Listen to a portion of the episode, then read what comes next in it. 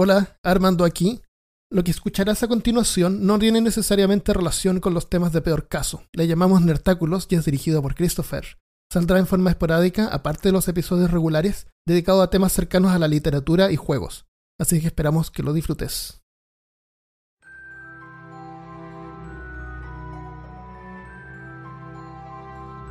Hola amigos, bienvenidos a Nertáculos, un pequeño hermano menor de peor caso, en donde vamos a hablar de temas que nos interesan a nosotros como anfitriones.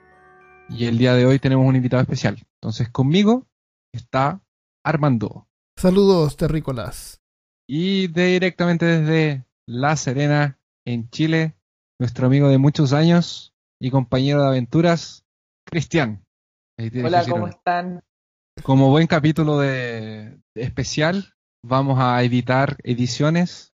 Esta conversación va a ser lo más natural y fluida que consigamos nosotros tres, ya que nos, ya que nos conocemos hace años y vamos a hablar de un tema que es que no es nuevo, que es un tema que de hecho fue lo que nos unió y que nos hizo amigos a los tres. Es verdad. Así ya casi más de 15 años. Más o menos. Y ese tema es rol o RPG. Pero juegos de rol de mesa con dados. Sí, no Juegos electrónicos. de rol de mesa con no, no es de videojuegos, es de interpretación de personajes y juego de mesa. ¿Qué es un juego de rol? Expliquémosle a nuestro Eh, yo podría definir el juego de rol como aquel juego en el que se interpreta un personaje en un mundo imaginario, eh, guiado por un narrador o un director de juego, en donde cada jugador era- tiene una forma de representar a su personaje a través de una hoja de personaje. Y eh, el director del juego se encarga de ser todo lo que rodea, ¿cierto? En algunos casos puede ser sus sueños, en algunos casos puede ser sus algunos de sus pensamientos, o esa guía que tenemos internamente cada uno, pero el director simplemente se tiene que guiar a los jugadores hacia ciertos fines que tiene el juego, ciertos eh, desenlaces. Sí, pero los personajes tienen libre, que son- albedrí- libre albedrío. Ellos pueden tomar sus propias decisiones. Por supuesto, por claro que sí. A eso me refiero Ah. cuando el A eso me refiero cuando el, el- cuando digo que el director del juego es todo menos los jugadores. sí. Sí, estoy de acuerdo.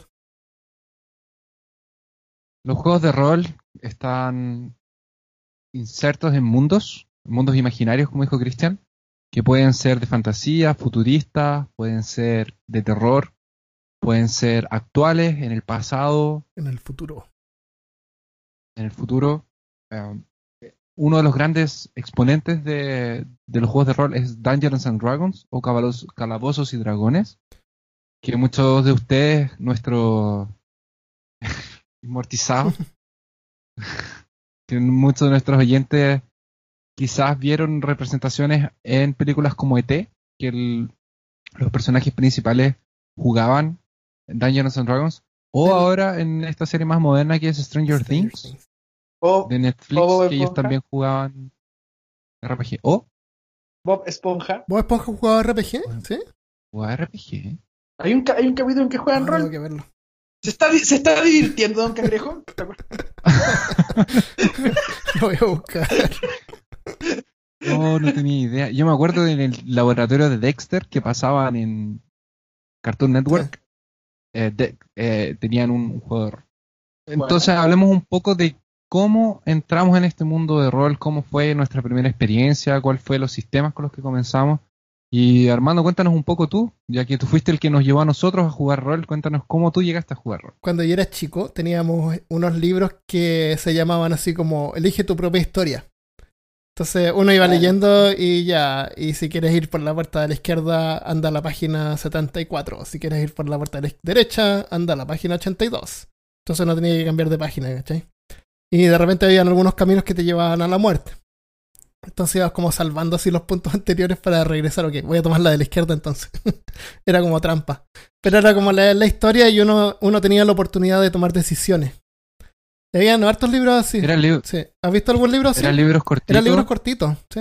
Sí, Son yo de hecho tenía uno que siempre me moría y hasta que descubrí que solamente tenía un... una ruta posible. Porque eran libros que tú no, po- no podías hacer trampa, porque si ibas al último capítulo, no era el último capítulo, era un, era un camino que te había llevado... Pero la trampa estaba en que cada vez que te decía anda a la página no sé cuánto, tenías que como que poner el dedo en la página anterior para poder, ok, no, esto me está, se está yendo mal. Ah, Entonces regresas atrás y ya mal. tomas el otro camino. Pero debe haber sido una pesadilla editar esos libros porque se, se cruzaban de repente los mismos caminos. ¿Cachai? Sí, a veces te hacían volver a páginas Que que, ya habías leído, habías sí, pasado sí. y era como volver en Ah. el tiempo. Eh, esos fueron las primeras incidencias de que uno pudiera como tener una historia que te contaban, pero uno como tomar decisiones, ¿cachai? Eh, después de ahí supe de los juegos de rol, pero mis amigos en ese tiempo eran como refome y no estaban ni ahí con jugar juegos de rol. Querían jugar videojuegos en vez.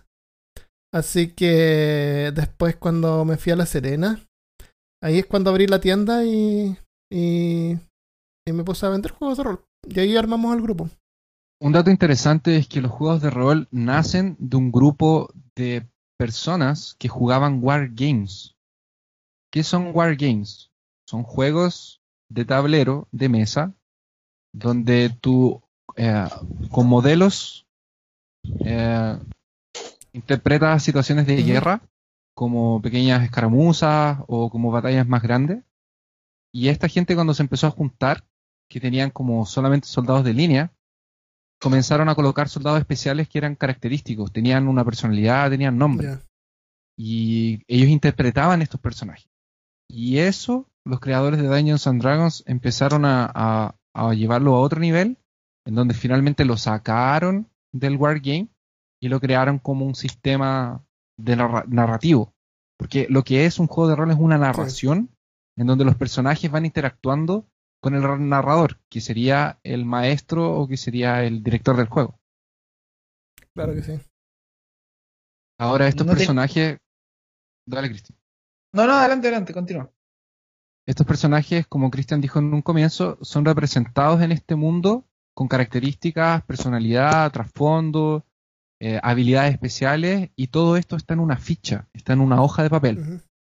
¿Y cómo representas tú que tus acciones sean un suceso o sean un fracaso? Porque tú puedes hacer algo en lo que eres muy bueno, pero en algún momento te puedes equivocar, como todas las Con una personas. moneda. Esto, esto era con un sistema de eh, probabilidades que en el caso era Christopher, dados. una moneda es un dado de dos caras. Una moneda es un dado de dos caras. Exactamente. Y, est- eh, y estos sistemas em- comenzaron a inventar eh, probabilidades y sus, y sus. No, no es suceso, es éxitos y fracasos. Entonces tenemos varios sistemas de los que vamos a hablar un poco más enfrente eh, y les vamos a explicar un poquito para que no, no, no se pierdan. Pero eso fue como Armando llegó a, a a los juegos de rol y ahora quería escuchar a Cristian. ¿Cómo fue que tú llegaste a jugar rol? Mira, yo llegué a jugar rol. Primero jugué Magic con un amigo que venía de Santiago. Y se fue a vivir al barrio donde vivía yo. Y este chico nos mostró el Magic. y nos mostró el Magic y jugamos mucho Magic. Y un momento dijo, oye, pero llegó el hermano mayor. Eso fue, llegó el hermano mayor de Javier, se llama el hermano mayor. Jaime se llama el, chico este. Y el hermano nos dijo, ¿y juegan rol? Y no teníamos idea de qué estaba hablando. Y nos dijo, puta, no tengo ningún manual, pero podríamos inventar una hoja, dijo él no era ningún complejo para nosotros en ese momento porque en realidad él no conocíamos de lo que estaba hablando. Entonces eh, hizo un, un sistema rápido y empezamos a jugar. Empezamos a jugar al, y nos mostró cómo se jugaba y yo quedé maravillado.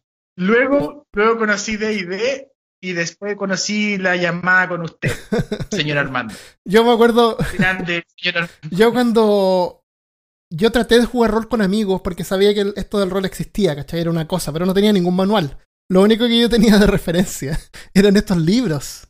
Entonces yo lo que hice fue mi primera aventura, juntarme con dos amigos, sentarlo y contarles una historia y decirles ya, ¿qué quieren hacer?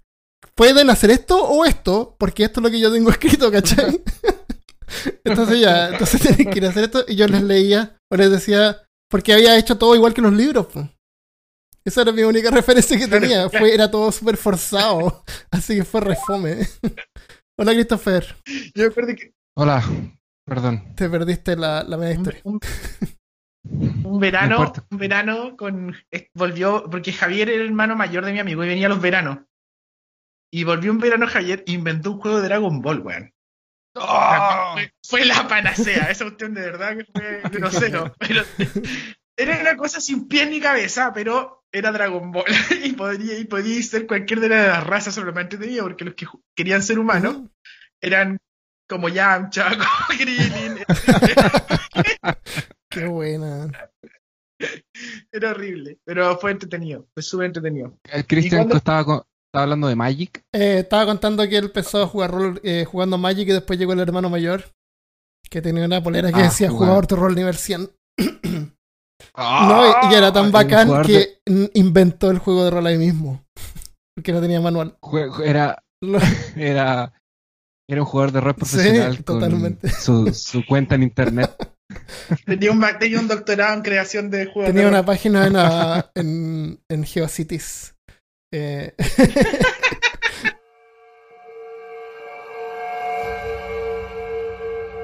Eh, bueno, eh, nosotros tres tuvimos experiencia tanto de jugador como de directores o maestros de, juego. Entonces quería que conversáramos un poco de, cómo era el sistema que usaban para crear mundos. Cómo era como ustedes creaban sus historias, cómo era que montaban la, la aventura y pensaban en los jugadores, pensaban solamente en quién iba a aparecer, en quién no.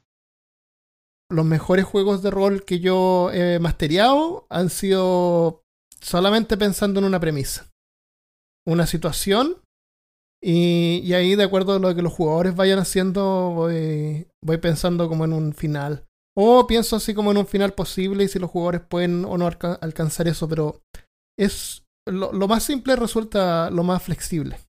Mientras más simple es más flexible.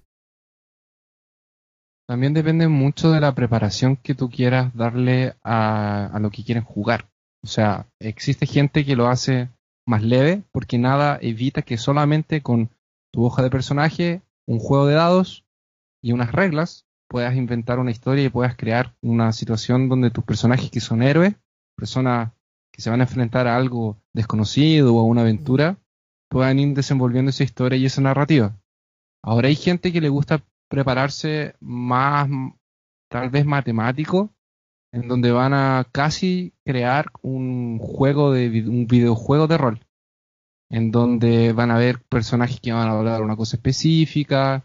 A veces cuando los jugadores entran y encuentran algún objeto, el director, el maestro, tiene ese objeto, lo muestra, los jugadores lo pueden ver.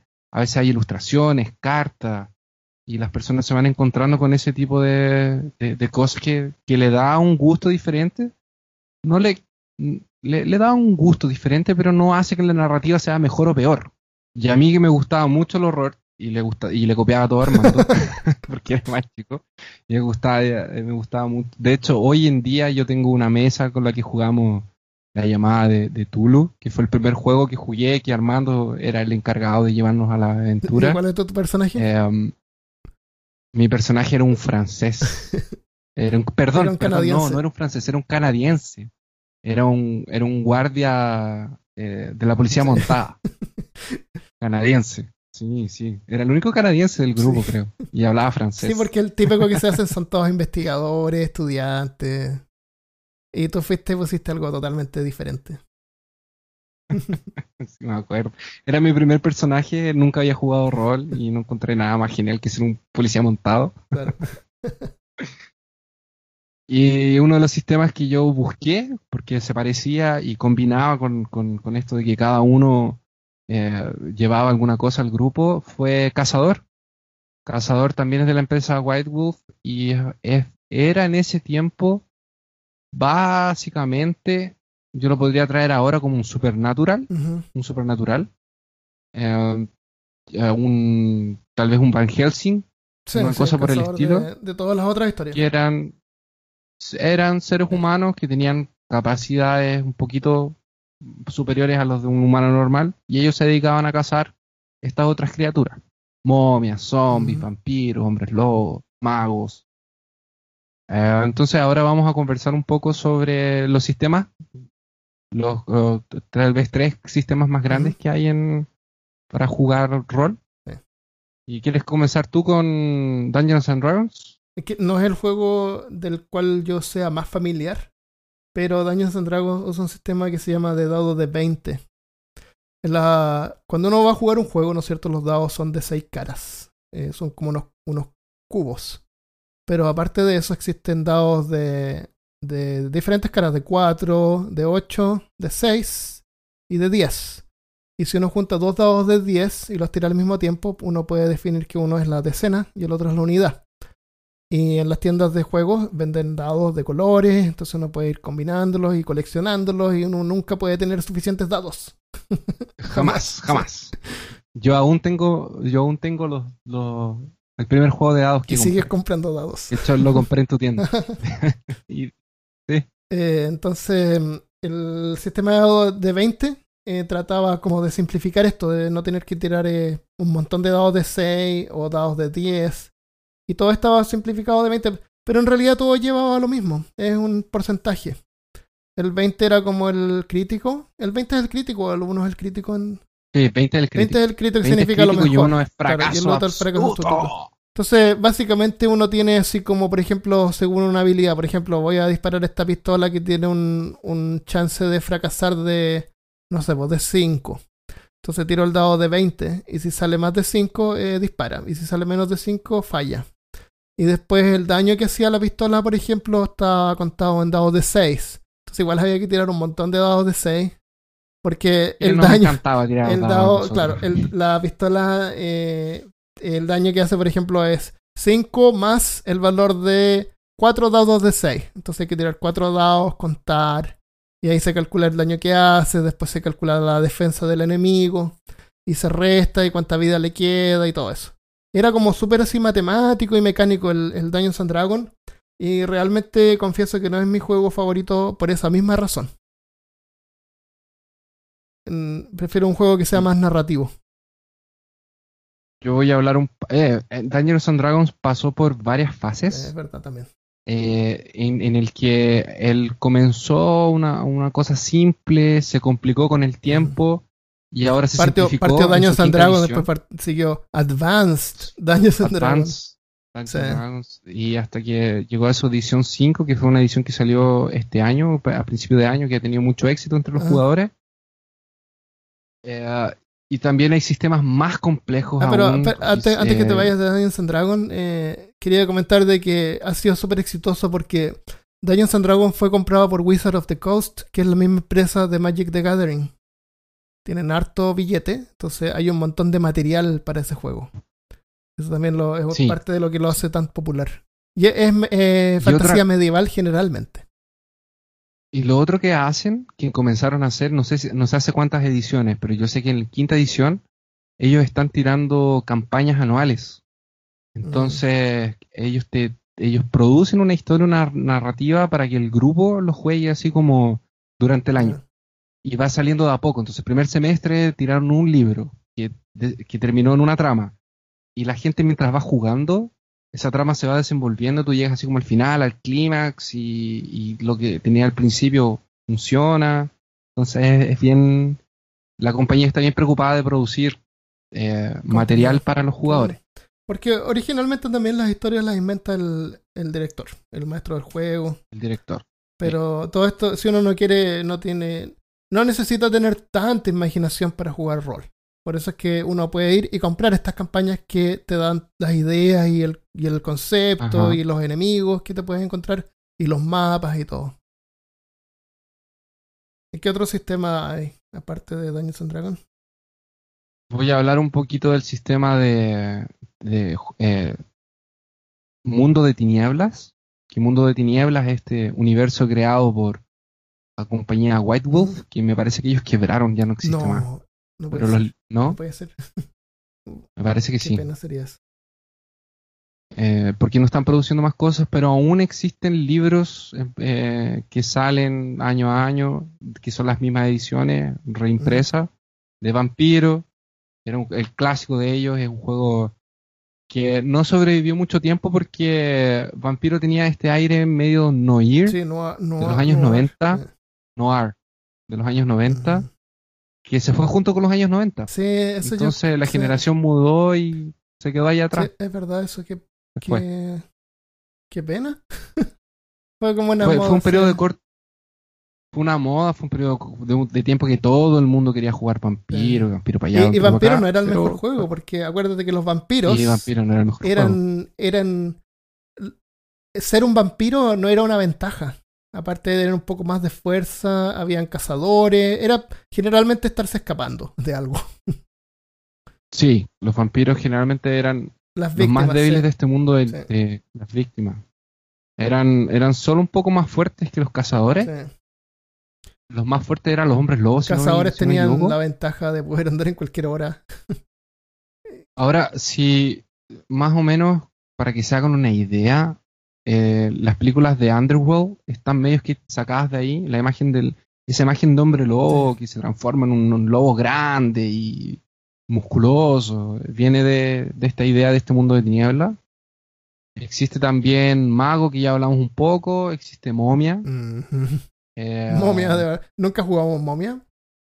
Momia, se llamaba Momia la Resurrección. Eh, un amigo nuestro era, el Carlos Medina hacía, era maestro de, de Momia, de hecho tenía el manual original y todo.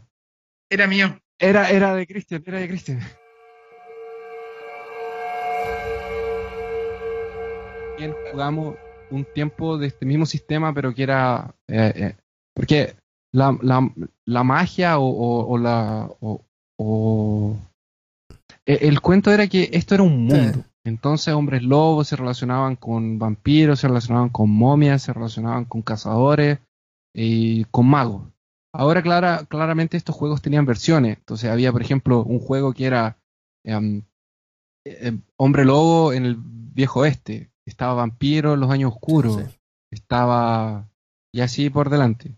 Ahora, había un juego que no sé si se van a acordar, pero yo me acuerdo que con, con Cristian jugábamos una o dos aventuras que se llamaba Exaltado. Sí, yo creo que me acuerdo también. Me parece que era el mismo sistema que usaba. El sistema todo esto era de dados de 10. Tú Y, una- Changeling también era como Y Changeling también, ¿verdad? Que eran los cambiadores de forma y el mundo de los hadas, eran hadas. Hadas. El, el sistema básicamente funcionaba así. Tú tenías una esfera que era una, una área de control o una habilidad o una habilidad especial. Y esta tenía cinco Eso del juego era el mago, era el juego mago. ¿Estás hablando No, de no, mago? no. Estoy, estoy hablando del sistema de, de éxito de dados de 10. Porque tú tienes ¿Cómo Ah. funciona? el nombre de ¿Quieres tu explicarlo tú, Cristian? Eso. ¿Quieres explicarlo? No, no, adelante, adelante. Sí, lo que tienes- pasa es que pensé que, es que como estaba hablando de esfera, yo pensé que estaba hablando de un juego específico mago, weón. Por eso me quedé con. Ah, Que mago usa Ah. esferas. En- Sí, sí, no, pero adelante, continúa.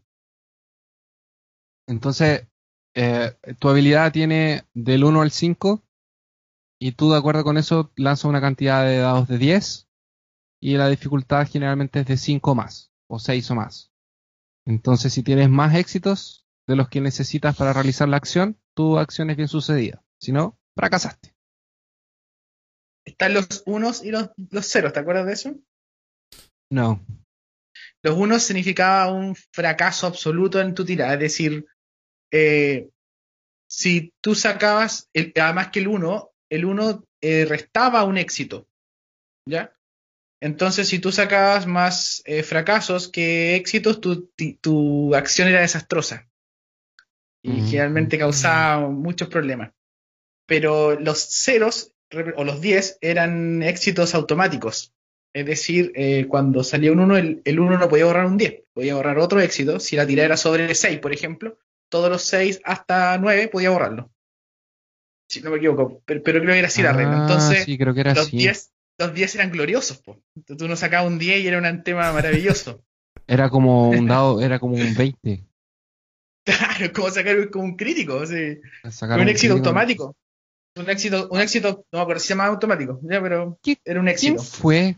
¿Quién fue una vez que tiró una bola de fuego? Le sa- salió un fracaso absoluto, le dio una cicatriz en la cara, Ah, se le no. abrió el pecho. Eso, ¿Algún debe haber pers- sido- eso, eso, eso fue en Mago, la cruzada. Eso fue en Mago la cruzada y pasó de que en Mago la cruzada tú tenías un dado que se llama el dado de la fortuna. en donde era un dado de 10 adicional a tu, a tu carga de dados, ¿cierto? Eh, cada vez que tú ibas a hacer magia. Porque, por ejemplo, si tú tenías para hacer magia, ocupabas cuatro dados, siempre se agregaba uno más. Y ese dado es el dado de la fortuna. Y en ese dado solamente la lectura era si salía uno o salía cero. Si salía uno, era la desgracia Ah. absoluta, independiente de la cantidad de éxitos Qué que tenía el, mal. el- tu tirada. Ah, Y si salía cero, era una un milagro, independiente si tú, fue un fracaso tu tirada, pero salía cero, lo, lo cual funcionaba muy Qué bien. buena. Entonces, un personaje hizo eso y fue desastroso. Le salió un uno y fue desastre. Eh, lo otro que también pasaba era que eh, cuando uno como guía o máster eh, trata de como de guiar a los jugadores más o menos a la, a la historia, a los temas del juego, pero los jugadores pueden hacer lo que ellos quieran. Entonces hay veces en que eh, voluntariamente tratan de no seguir el camino que- de la historia y se desvían, en lo cual puede causar la muerte y aprenden que Que que- no- que, que el, el director no siempre los va a tratar de hacer sobrevivir. Si alguien decide Ahora- lanzarse por un risco al vacío, se muere. Si alguien decide cruzar Antes- un bosque lleno de lobos, se lo comen vivo. se lo van a comer. Sí. Antes, antes, antes de. Dungeons and Dragons, Claro. Esa es una muy buena Sí. historia. Y ojalá, ojalá estemos hasta el final todos juntos jugando en la mesa, pero a veces alguien puede ir y morir. Y al- supongo que puede partir con un personaje nuevo. Pero acá no hay save, no se puede volver atrás. La maldad. Sí. La maldad sale También por me- los poros. También me recuerdo una campaña de Hombre Lobo que estaban jugando. yo estaba jugando una mesa. Fue un encuentro rol. Yo estaba jugando otra mesa. Y terminamos mi mesa y fuimos a ver cómo terminaba la campaña de otros chicos, de, otro- de unos amigos.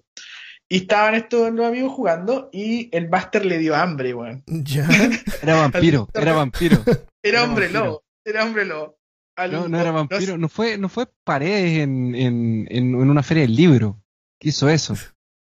fue un encuentro rol en la Casa de la Cultura de La Serena. Si no me equivoco. Y, Ah. y le dio hambre. Y el cielo se abrió y cayeron unos rayos y todo se murió. ¿En serio? Se acabó Así el nomás. juego. Así nomás. Ese es el poder del director de juego. Porque él quería ir a comer. Ah, porque ponerle pausa, ¿para qué? El Armagedón, el Armagedón aparece cuando a Dios le da hambre. Qué mal. Una cosa Mitología terrible. nórdica. Qué mal. Antes, antes de pedirle a Armando que, que hable de la llamada de Cthulhu, le voy a pedir a Cristian que nos cuente un poco del sistema que yo recuerdo que él, que él dirigía, que era Cult, Sí. que es un sistema un poco desconocido, no es tan famoso, es un sistema de un rol más oscuro. Eh, Cult. El sistema de. de- ¿Qué quieres decir? ¿De, de, de qué se trata Cult o del, o del sistema? Háblanos un poco de qué se trata el juego y de y háblanos un poco de cómo era el sistema de, de, de la de cómo era el sistema para determinar acciones.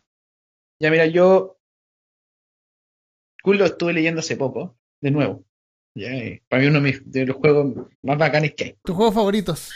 Ya, uno de mis juegos favoritos. De hecho. Y. Cult trata de que el ser humano, en algún momento de su existencia, era un dios. Lo, lo- denomina de diferentes maneras, un dios, un mago, pero apunta a que éramos capaces de transformar la realidad a nuestra voluntad. Y eh, en algún momento el demiurgo eh, nos encarcela por medio de su magia y nos hace eh, vivir en esta realidad que nosotros en estos momentos estamos. Cult es un juego que se desarrolla en 1990. Esa es como la época en los 90. Es como donde Es, se es desarrolla. como, es como una idea como la de Matrix, una cosa así, que estamos en- viviendo en un estado un poco separados de, o sea, la realidad no es la realidad y lo que vivimos es como una ilusión. Exacto, es, el es mito de la caverna, puro. Eh, eh, eh, Cult, claro. Es igual que Matrix, muy parecido. Muy, muy parecido, diría yo. Más que igual, sí. El tema es que no, sal- no te pegas esos saltos gigantes ni peleas con eh, estos tipos de. Con agentes, con Con agentes claro. Los agentes del Demiurgo. agentes del. Demiurgo. Los arcontes se llaman esos agentes del Demiurgo. Eh, Mr. Anderson. Bueno, no te enfrentas a este tipo de, de no te enfrentas a este tipo de, eh, de agentes, pero sí, eh, ni tampoco esquivas balas. Pero sí vas viendo y, y descubriendo que la realidad que tú vives en realidad sí es una completa ilusión. Y es un juego que abarca mucho, mucha filosofía, eh, mucho texto, lo voy a decir, ah, de Miguel Serrano, muy serranista el juego. Eh, en serio. Pues eh, la construcción de la maldad es la cábala, ¿vale? La famosa cábala mágica o esotérica es la construcción de la maldad. pues, ¿por qué? Porque el demiurgo es la materia absoluta que construye nuestra cárcel por medio de las leyes de la naturaleza propia. Es terrible el juego. la propia naturaleza que... La propia, claro. Porque, eh, si mal no recuerdo, las personas que consiguen abrirse a esta, a esta realidad, los que consiguen de alguna forma abrir los ojos, son, o los iluminados, no, no, me acuerdo el nombre que le, que le, ponían a los personajes que eran los que comenzaban a, entender este mundo y cómo funcionaba. Em, er, eran personas que, que, de alguna forma habían pasado por algún tipo de trauma o eran personas que salían de la normalidad. No era una persona normal, no era un neo que era tocado por un Morpheus que lo sacaba del sueño.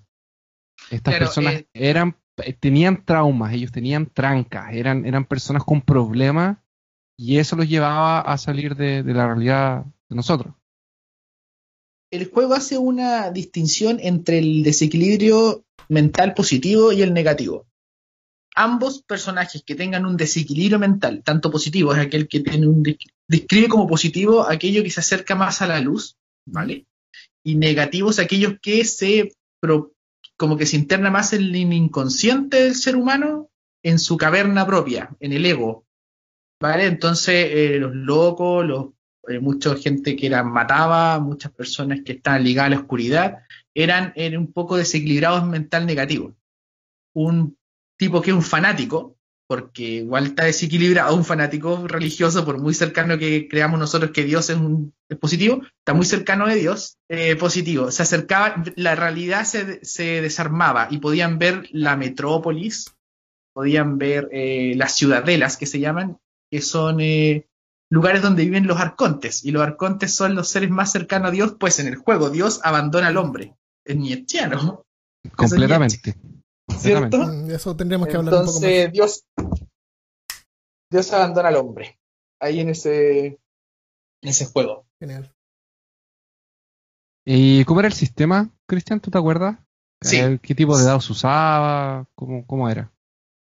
Se usan dados de 20. Me parece que tiene que ver con sacar menos de la... No, lo más cercano a 20 es un crítico. Eso es. Lo más cuando sacas números más cercanos. Tienes que sacar más de lo que tienes.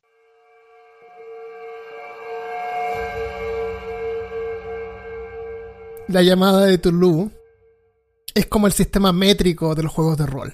Porque en el fondo todos los dados, no importa cuál sistema sea, es un, es una, es un porcentaje de chance, un chance. La llamada de Toulouse usa eh, dados de 10 que se tiran y es un porcentaje. Así de simple. Es lo más fácil para aprender. Es un sistema narrativo. Hubieron un montón de veces que jugamos rol y las veces que tiramos los dados fueron pero contadas. A veces ni siquiera tirábamos dados, de repente. Era todo narrativo y tomábamos decisiones. Y de repente alguien se acordaba que tenía su hoja de personaje y tenía alguna habilidad especial que quería usar. Porque en el manual dice que si uno usa una habilidad, al final del juego uno puede subir esa habilidad de nivel. Mientras más la usa, más probabilidades tiene como de subirla de nivel. Eh, pero de esos tecnicismos como que casi no nos acordábamos mientras jugábamos la llamada de Toulouse. Yo me acuerdo algo muy, muy divertido de la, de la llamada Me acuerdo que teníamos un amigo que tenía un sable vikingo, ¿se acuerdan ustedes? Sí, sable vikingo. y un barco vikingo. Y, y una vez este amigo, ya que tenía un sable vikingo, porque nos consiguió tenerlo, después de mucha insistencia al máster, consiguió tener un sable vikingo que no usaba nunca, pero él quería tener un sable vikingo. Decidió tener, un día estábamos jugando y estábamos, teníamos la, oportunidad de recoger cosas para armarnos para ir a una expedición. Y recuerdo que este chico quería cuerda.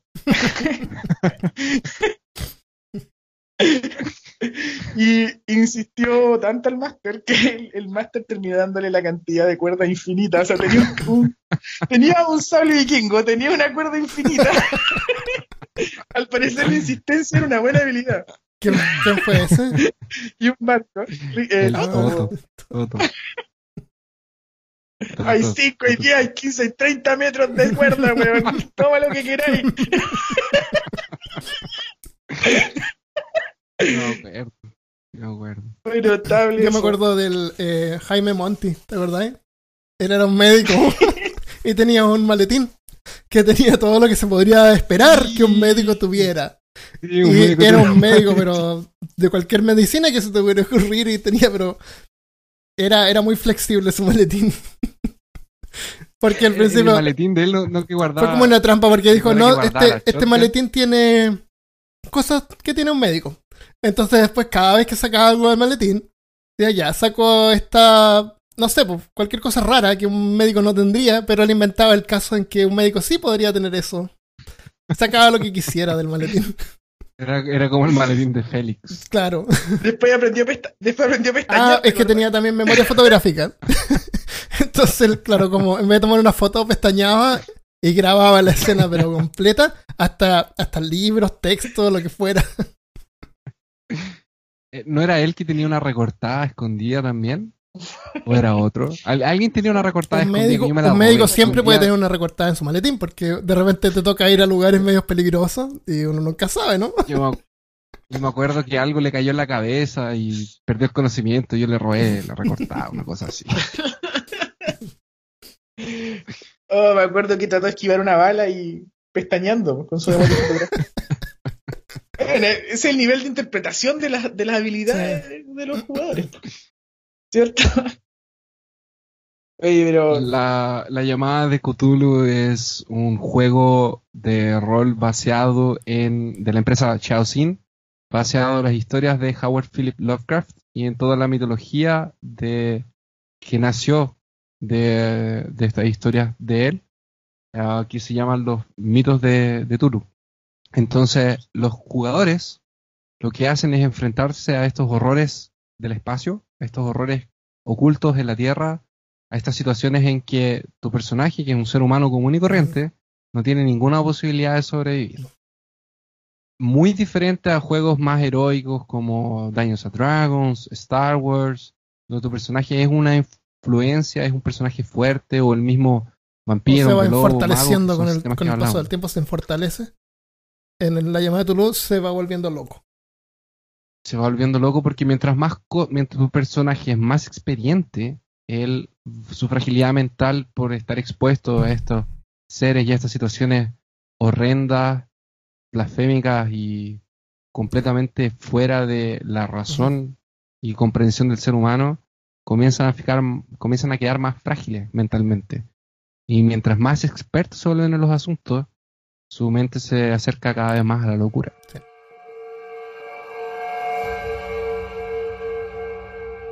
Eh, para finalizar, entonces, ¿quieren hacer alguna recomendación para quien nos escucha? ¿Para algún, alguna recomendación como Si alguien quisiera, si alguien quisiera empezar a jugar juegos de rol, maestro? Si alguien, quisiera, si alguien quisiera empezar a jugar o si alguien quisiera mejorar su narración, un maestro, por ejemplo, que quiere, que quiere inventar alguna historia. mi, mi apuesta es algo sencillo, no complicado. Una premisa y punto. El, juego lo hacen los jugadores, no, no el máster. a mí la, la- las historias que yo narré y que fueron bien, bien entretenidas, yo siempre me, siempre me gustó saber qué iban a hacer los jugadores para inventarles escenas heroicas. Por ejemplo, si tú tenías un, un guerrero y decías, ya voy a inventar una escena heroica que en algún momento la va a desarrollar y va a quedar loco. Los voy a dejar, los voy a dejar loco. Y así, así funcionaba yo. Y jugaba así, me acuerdo de muchas cosas. Y así fui cre creada mi historia. Como dándole protagonismo y heroísmo a los jugadores. Bien. En diferente, en algún momento iban a hacer algo bacán. Eso, eso como jugador te, te da una satisfacción distinta de, de tu poder eh, hacer una diferencia en el juego, alguna cosa épica, porque el, el rol por ser un, un juego de narración y tener por ser una cosa narrativa, una crea- un mundo, por tú participar dentro de esta línea de tiempo, eh, tú tenías que imaginar mucho lo que estaba pasando. Entonces, lo que tus compañeros hacían, lo que el director del juego, el maestro decía, era una cosa que tú tenías que empezar a imaginar en tu cabeza. Y cuando tú terminabas la sesión y te ibas a la casa, que te quedabas con esa imagen dando vueltas y te ibas acordando y te acordabas y te acordabas y te acordabas y se te ocurrían cosas nuevas, tenías preguntas para hacer y eh, otras opciones o otras ideas o oh, podría haber hecho esto en vez de esto otro. Y ahí era cuando el mundo realmente empezaba a funcionar. Porque cuando tú terminas de, dirigir una sesión de, rol como maestro, tú terminas y dices, ah, podría haber hecho esto otro, podría, y tu mundo va creciendo, tu, tu paradigma de posibilidades aumenta. Yo una cosa que tenía harto cuidado es que el cerebro no distingue estas historias de fantasía o realidad. El cerebro no sabe si uno es un guerrero o no. Entonces siempre tenía cuidado de que cuando contaran sus anécdotas, eh, los jugadores de rol tienden a, referirse a sus personajes en primera persona. Así como yo fui y hice esto. Siempre tuve cuidado como que no, sepáralo porque no fuiste tú, fue el personaje hizo esto. Es un personaje que uno interpreta. No es uno lo que, el que está viviendo esta aventura. Sí, sí, eh, eh, cierto. puede producir ciertas confusiones en algunos como llegar disfrazado a una sesión. no, no, es que le ha pasado a nadie, pero. no, no, a nosotros no nos ha pasado aún. Sí, menos mal. sí, así que no, eso de, de, andar con espadas reales y cosas así, como que no, no. No es, no es el no es juego de rol eso, no. Eso es son, un asesino. Son las primeras, las primeras páginas de cualquier manual dice esto. lo que estamos diciendo. Sí, esto debería ir al principio del capítulo, la verdad. Lo vamos a cortar y lo vamos a cortar al principio. Es interpretación de personajes. Usted no es esa persona. Porque ha pasado que hay gente que ha muerto y han tratado de hacer eh, cosas satánicas o rituales, ya han asesinado a alguien porque se pasan el rollo se les ocurre hacer sangre eterna. Claro. Tiene como una muy mala consecuencia. Con consecuencias terribles como películas.